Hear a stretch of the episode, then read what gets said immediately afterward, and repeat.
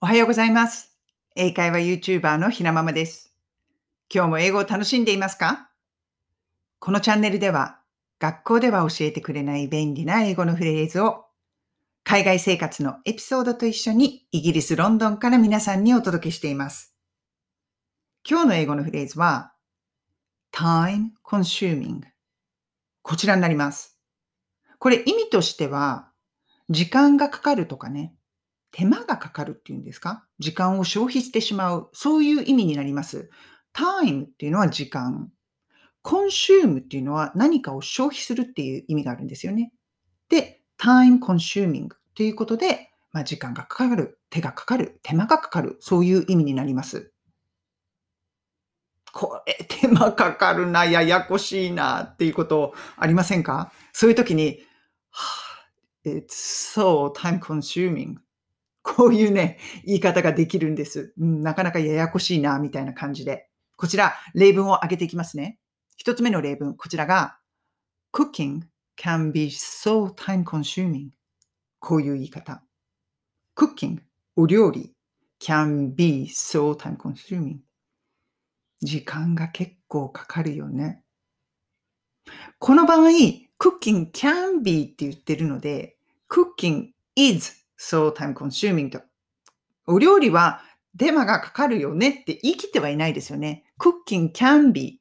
だからサクッとできることもあるんだけど、結構手間がかかることもあるよ。can be。そういうこともあるよっていうことです。cooking can be so time consuming. そう思いませんか？主婦の方、そんな風に思いませんか？私ね、毎晩そんなこと思いながらお料理してます。うん。二つ目の例文、こちらが、This is a difficult and time consuming task. この言い方。This is a difficult. これは難しくて and time consuming. そして手間がかかる task. まあ任務とかね、課題ですよねっていうことです。だから結構お仕事とかに使いますよね。こういう言い方って。difficult and time consuming task. こういう言い方。なんか外がすごくうるさいですね。すいません。ガタガタ音が入っていたらごめんなさい。ちょっとうるさいですね。そして三つ目の例文。こちらが Why is it so time consuming? こういう感じ。Why? なんで is it so time consuming? こんなに手間がかかるのよっていうことです。そう言いたくなることありますよね。料理とか、掃除とか。基本的に家の周りでやること、time consuming、勘弁してよっていうこと多いですよね。で、これ、time consuming、実際に書く場合なんですけれども、time のと consume の間にこの棒線、ハイフンっていうんですか？入れる書き方もあれば、入れない書き方もあるんですよね。これ結構そのあたり適当です。うん。あんまり気にする必要はないんですけれども、このハイフン、線を入れる人もいれば、入れない人もいる。まあ、これちょっと豆知識として、プラスアルファです。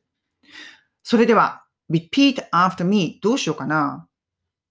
うーん、cooking can be so time consuming これに行きますか。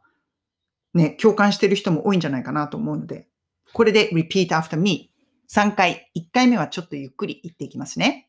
Okay, repeat after me. Cooking can be so time consuming.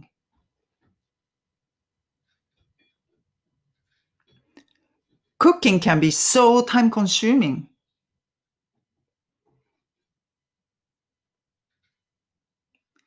Cooking can be so time consuming.